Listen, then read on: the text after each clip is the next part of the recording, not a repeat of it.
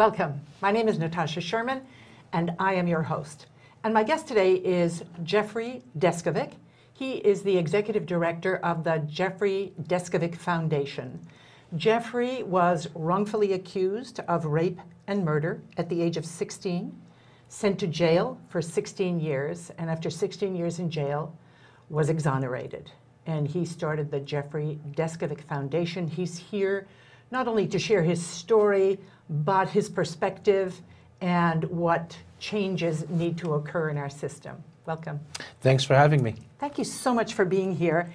And this first part, I do want to get your story because I think it's important for people to get the humanity, not just the ideas. Of course. Yeah. So at age 16, you were living where?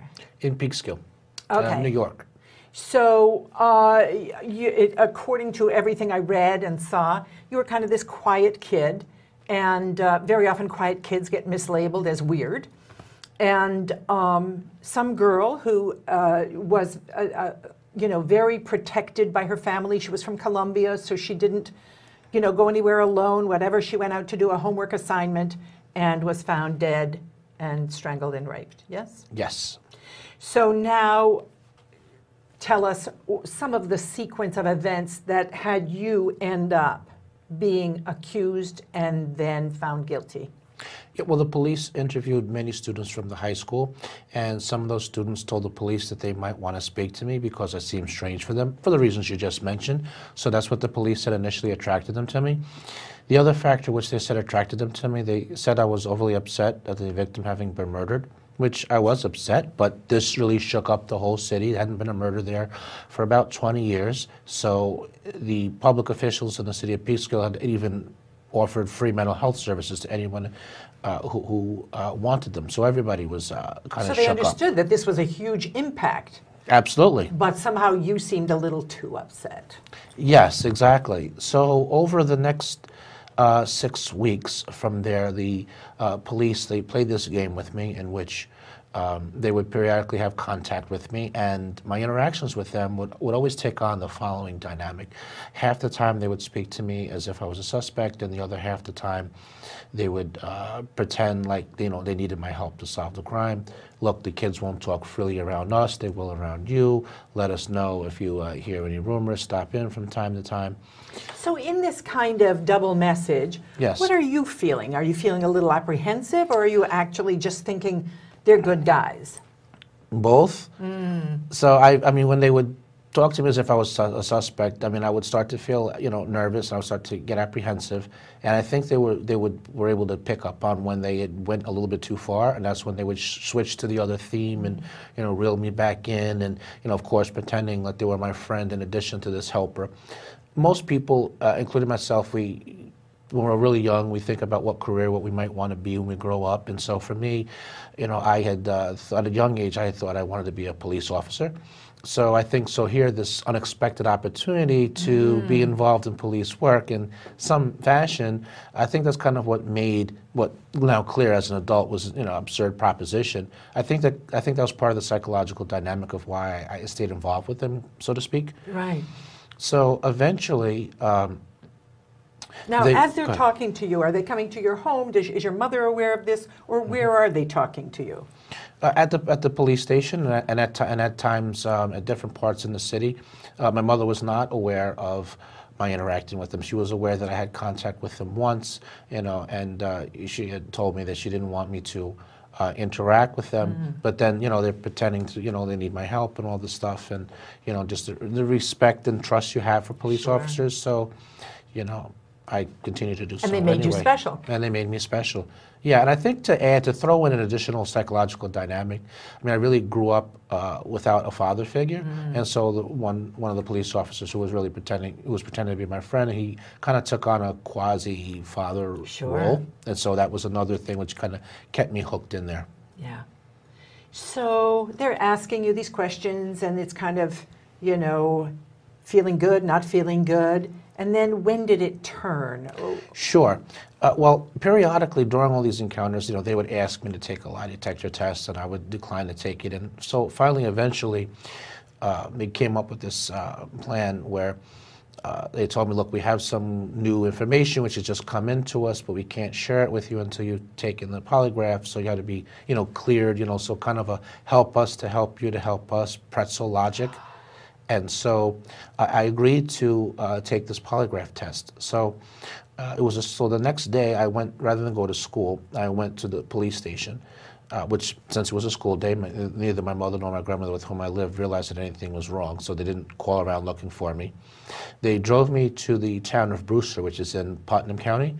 So the reason why that's important is because that meant I was no longer able to leave on my own. I was instead dependent upon the police. Right.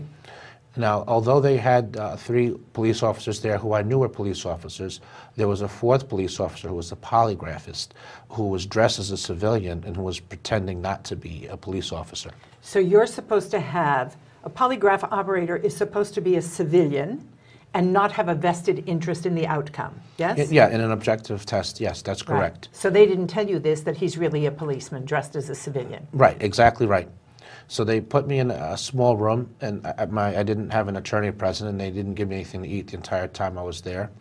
Before beginning the test, the polygraphist, uh, he gave me countless cups of coffee, and that's important because the premise of the polygraph is if you tell a lie, you'll become nervous, and the nervousness will result in a sped up pulse rate, and it's actually the pulse rate which is measured by the machine. But other factors which will result in increased pulse rate would be fear and caffeine. So Which you had both. which I had both. So he used a lot of uh, scare tactics. He uh, invaded my personal space. He raised his voice at me. He kept asking me the same questions over and over again, uh, becoming more and more uh, ferocious as, as time went on. At the same time, they were playing good cop, bad cop uh, in terms of the police officers there who I knew were police officers. Uh, towards the end of the, he kept us up for more than six and a half hours. Towards the end of the interrogation, the polygraphist, he made a statement to me. He said, uh, what do you mean you didn't do it? You just told me through the test result that you did. We just want you to verbally confirm this. So that really shot my fear through the roof. And it was at that moment that the police officer who was pretending to be my friend, he came in the room and informed me that the other officers were going to harm me, but that he was holding them off, but couldn't do so indefinitely. I want to stop you here because this is so horrifying. This is like something out of a movie. Right. But it wasn't a movie. It was a 16 year old boy Yes. who had been lied to, manipulated, maneuvered, threatened. And what did you think when he said to you, the polygraph told me you were guilty? That made me very much more fearful. I mean, I But didn't. did you think I didn't doubt my innocence, if that's what you're really Right, getting at. No, right. I didn't doubt my innocence. But you're uh, thinking, gosh, the machine is telling them something that I isn't true, but that means they could find me guilty. Kind of. I'm sure you're not thinking of that in the moment. So now this other cop uh, who's who's kind of the father figure is saying to you, I'm holding them off, but they're wanting chomping at the bit to come Right, after and I you. can't do so, and I can't continue to, to do this. Look, just do what they want, and you need to say what you know, what, uh, which is to confess, and not only they stop what they're doing, but that I could go, you could go home afterwards. Being Yeah. young, naive, frightened, again, 16, not thinking long term. I'm the only concerned with my safety Get in home. the moment. Yes, I took the out which they offered. I made up a story based on information which they had given me in the course of their interrogation. Um, by the time the interrogation was finished, by the cop's own testimony, I was on the ground on the uh, fetal position. I was um, crying uncontrollably. So uh, again, you know, we think we don't know what six hours, six and a half hours of badgering are. You're alone, you're isolated. Mm-hmm. These are grown ups in the adult world who have the power over your life and your safety. And you fed them information, and from what I understand, Well, they gave me information. right, you gave them the information. then you regurgitated. regurgitated it, but some of it was wrong. Right, which shows you that it was a false confession because Right. if I was the actual perpetrator, I wouldn't have gotten any of the details wrong. Yeah. I and I'm going to interject something here and then go back to the story. I read somewhere that 25% of, um, The DNA proven wrongful convictions ca- were caused by false, False confessions. confessions. Yes, and although adults have been known to give false confessions, particularly vulnerable populations, have been identified by false confession experts as youth and people with mental health issues, in which I was a youth. yeah. Okay, so now you're lying on the floor crying in the fetal position. All you wanted to do was get home, just get home, get home. That's all you heard. And so you're going to do whatever you could. And of course, they're not sending you home. No. What happens next? They brought me back to uh, Peekskill um, headquarters, and you know it was only it was only later on in, in the headquarters when you know, I was, they gave me pizza at the police station, and it was only in the course of them doing the processing that it was at that point that I realized that I was in fact under arrest and that the promise they gave me was was false. I mean, I didn't even realize that on the way on the way to the police station. So at, at, before I went to trial, the results of a DNA test came in from the FBI lab, which uh, showed the semen found the victim didn't match, which really, by everything right, should have ended the case right there, except that uh, prosecutorial misconduct then took place and uh, aided by fraud by the medical examiner. So. So again, they've they've forced this kind of you know intimidated a confession out of you. Mm-hmm. DNA evidence shows not yours, and but because they've gotten this confession out of you, they run with that. Yeah, exactly right. And I just want to throw in, uh, Natasha, that uh, the lieutenant uh, of, of uh, who had wrote the letter to the FBI lab urging them to expedite the uh, testing of the DNA, wrote in his letter that the test results would either show that I was guilty or else exonerate me. But then when the results came back and it didn't match me, yet, as you said, they, they ran with it, which is what, to me, one of the strongest facts for proving that this was not a good faith uh, error. Right. They had someone. Right. You were it. Right. So when an autopsy is done, the results, the audio and written notes are taken contemporaneously as findings are made as a way of ensuring their authenticity. So it was only six months after doing the initial autopsy and only in response to the DNA not matching me that suddenly, for the first time, the medical examiner uh, claimed that he found uh, he found evidence to show that the victim, who was, as you mentioned, a 15-year-old immigrant from Colombia living a very sheltered life, that she had been, excuse me, sexually active, which is what opened the door for the prosecutor to argue that it didn't matter that the semen didn't come from me because she could have had sex close enough to murder, rapes, and rape, so as to explain away the DNA. Right. She had had consensual sex before Uh, you presumably raped her.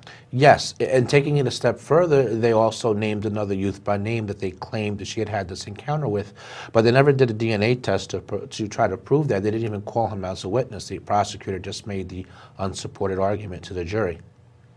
See, the thing that is so horrifying to me is that you can make all those kind of unsupported statements. And from what I gather, you had a public defender. Yes. And his investment in you was not a great investment. Uh, and so he could have challenged all of this along the way. Right. And he never did. Right. Let me illustrate the ways in which he, he failed me.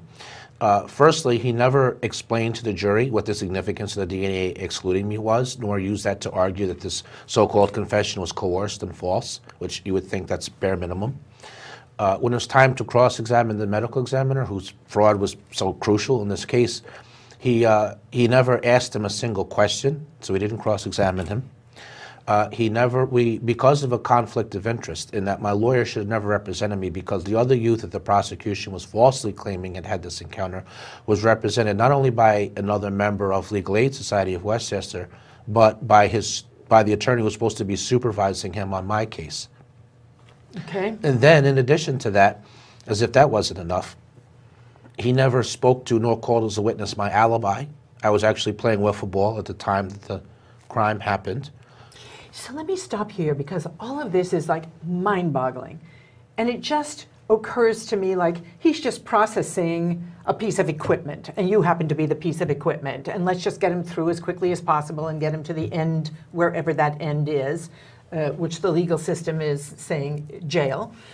Um, did you know that he was not a good advocate for you? Were there no. No, oh. because I was, I was by that point I was 17 years old. Uh, his reputation in, in Westchester was that he was the best trial lawyer of uh, legal aid, and whenever I would ask him questions or and you know whenever I would question him, okay, uh, basically his response was, "Look, I'm an experienced lawyer. Just sit back, relax, let me do my job. Trust me. Trust me." And I didn't know any better. Of course not. I know even as an adult when I first went looking for a divorce lawyer, you know, it's like, "Trust me." And again, that doesn't always go well, you know, sometimes no. it so and at 17, my god, how do you know anything different? Right, exactly. And just to add a few other uh, failings of his, he very rarely met with me. Uh, and then whenever I w- whenever we would meet, I would try to explain to him how, that I was innocent and what happened in the interrogation room, but he was always shutting me up. I remember on one particular memorable occasion, he told me he didn't care whether I was guilty or innocent, which is kind of mind-boggling in of itself because you would think that that would affect the strategy and how you present and see a case. Right, and you had evidence. You had uh, The, the DNA test. a, a DNA test, an alibi, uh, you know, the coercion of the uh, Confession. confession, and he was not interested in any of that. No. Then I wanted to testify at the pretrial hearing because the, although testifying truthfully to the circumstances of, of the interrogation in the main, the cops conveniently left out the illegal things which they did, which was the, uh, the threat and the false promise. So my testimony would have been the only way that evidence could have made its way onto the record. So I, I wanted to testify at the pretrial hearing, but he wouldn't allow me to. He said, "Look, I haven't decided if you're going to testify at the trial or not, so I don't want to have you under oath as to what happened." But that doesn't make any sense because had the judge believed me, then the confession would not have been allowed as evidence and there would have been no trial.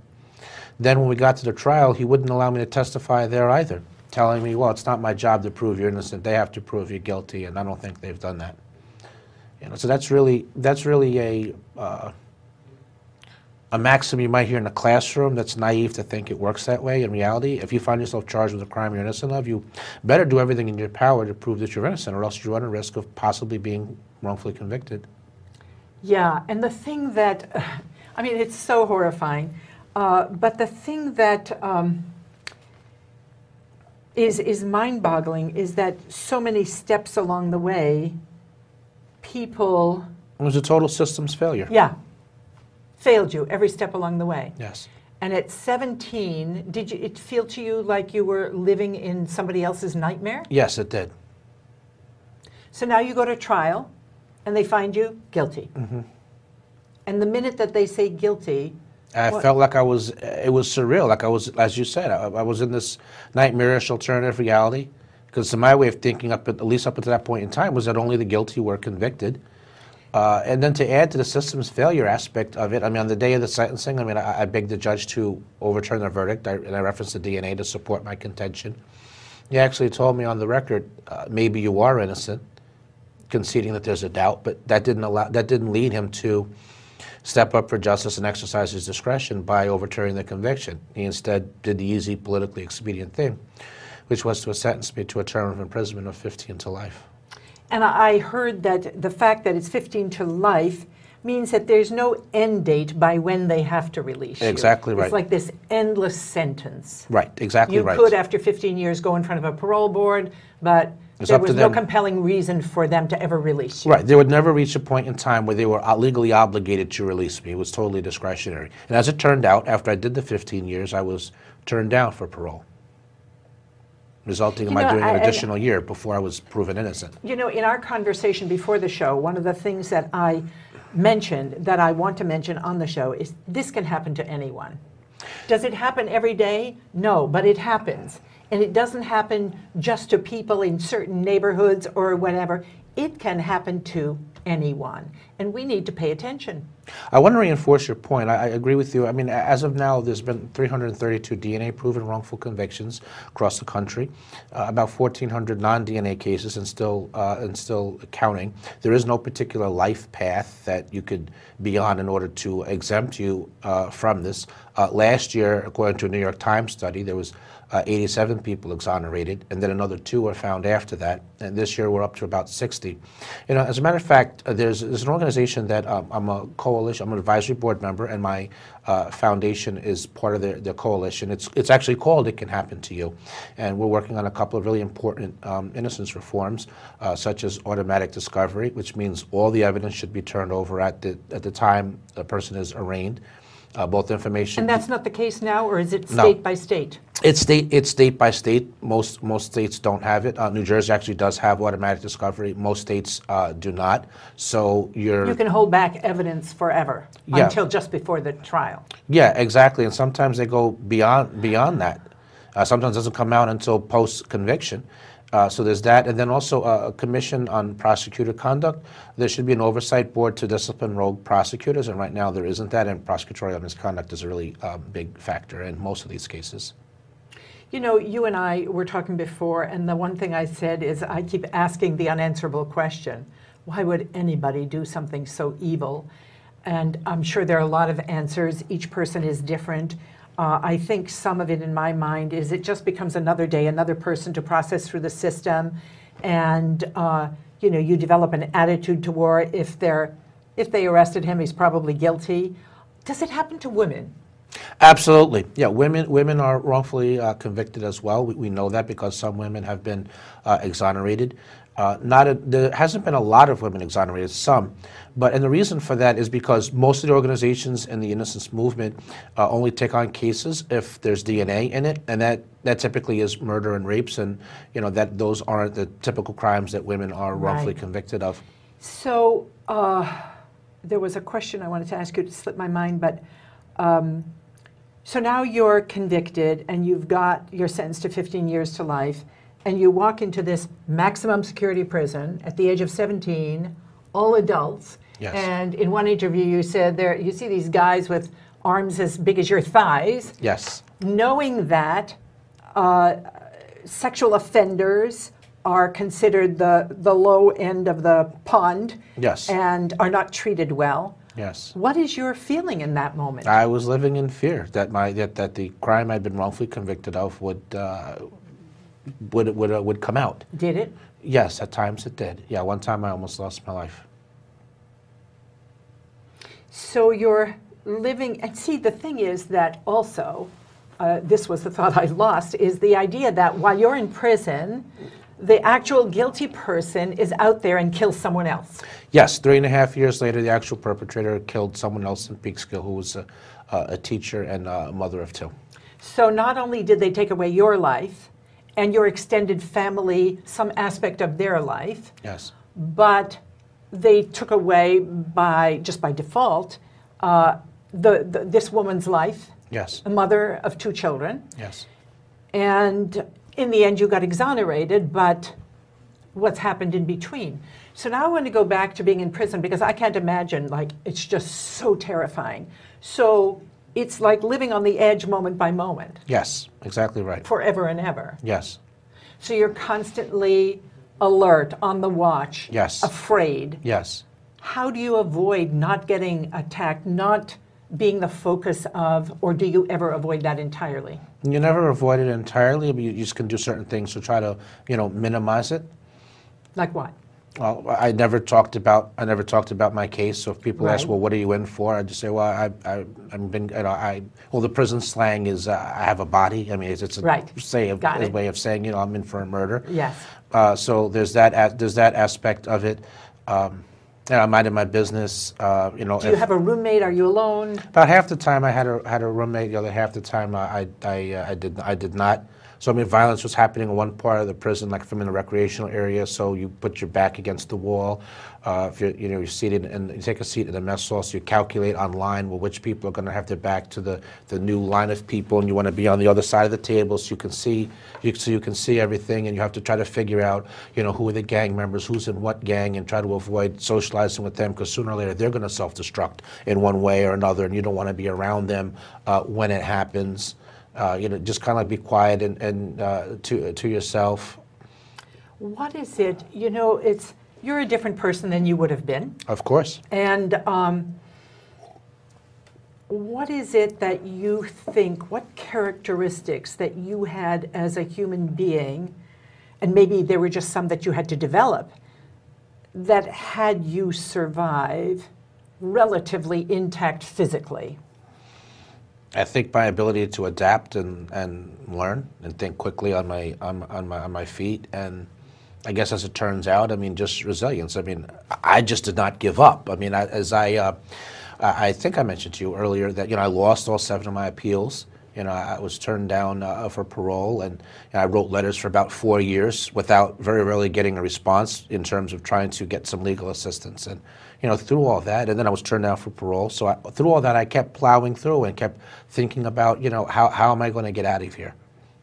So eventually- that was eventually- always the in the foreground. Yes. I'm going to get out of here. Yes, yes, I think that kind of probably looks to me like the only salvation is to continue that. Otherwise, it was like it would be so hard not to just give up and sure. Well, even with all that, I'll tell you, it, it, you know, I mean, thoughts of, uh, depression, uh, isolation, helplessness, uh, thinking, I, I, suicidal ideation. I mean, even thoughts of giving up. All those were uh, frequently came in my mind, and so I, I not only waged an external battle, but it also was uh, an internal one as well. Yeah. Um, just one more question before this first half hour, because we're going to come back and talk a little bit more about the legal implications. But when you came out, I think one of the things that was really touching was, you know, you come out and it's first night home and you think it's going to be this big, you like, yeehaw, celebrate. And you walk in this room of your family and the feeling is, I don't belong. Right. By that point, um, really, they had really become strangers to me. And, you know, to the extent that I did have some limited visitation, I mean, the conversations always centered around how do I get out of here? How do I prove my innocence? So really, there was no real meaningful communication. And as you said, I just felt like I didn't belong, that I was out of place, that they were strangers, and that I didn't really belong in society because by that point, prison was almost everything that I knew. And so being unable to uh, relate to the people in the house, I just I went out to the backyard and just like sat there and you know I had always wanted to stay outside when it was dark out because in the prison you're in the prison yard they make you go inside. But the other point of what you're saying is, is very true that there really were no there was no friends left for me to call to have a part. Who was I going to call? I had long since lost touch with any, with any of my. And uh, you know, friends. it's like all your focus has been to get out and then not kind of really being fully cognizant and how could you be of what that would mean? Like you have this vision of ah free at last but there are other consequences. We're through with our first half hour. I can't wait to do the next half hour. Thank you so much for sharing your story. My pleasure. my name is natasha sherman. Thank you for joining us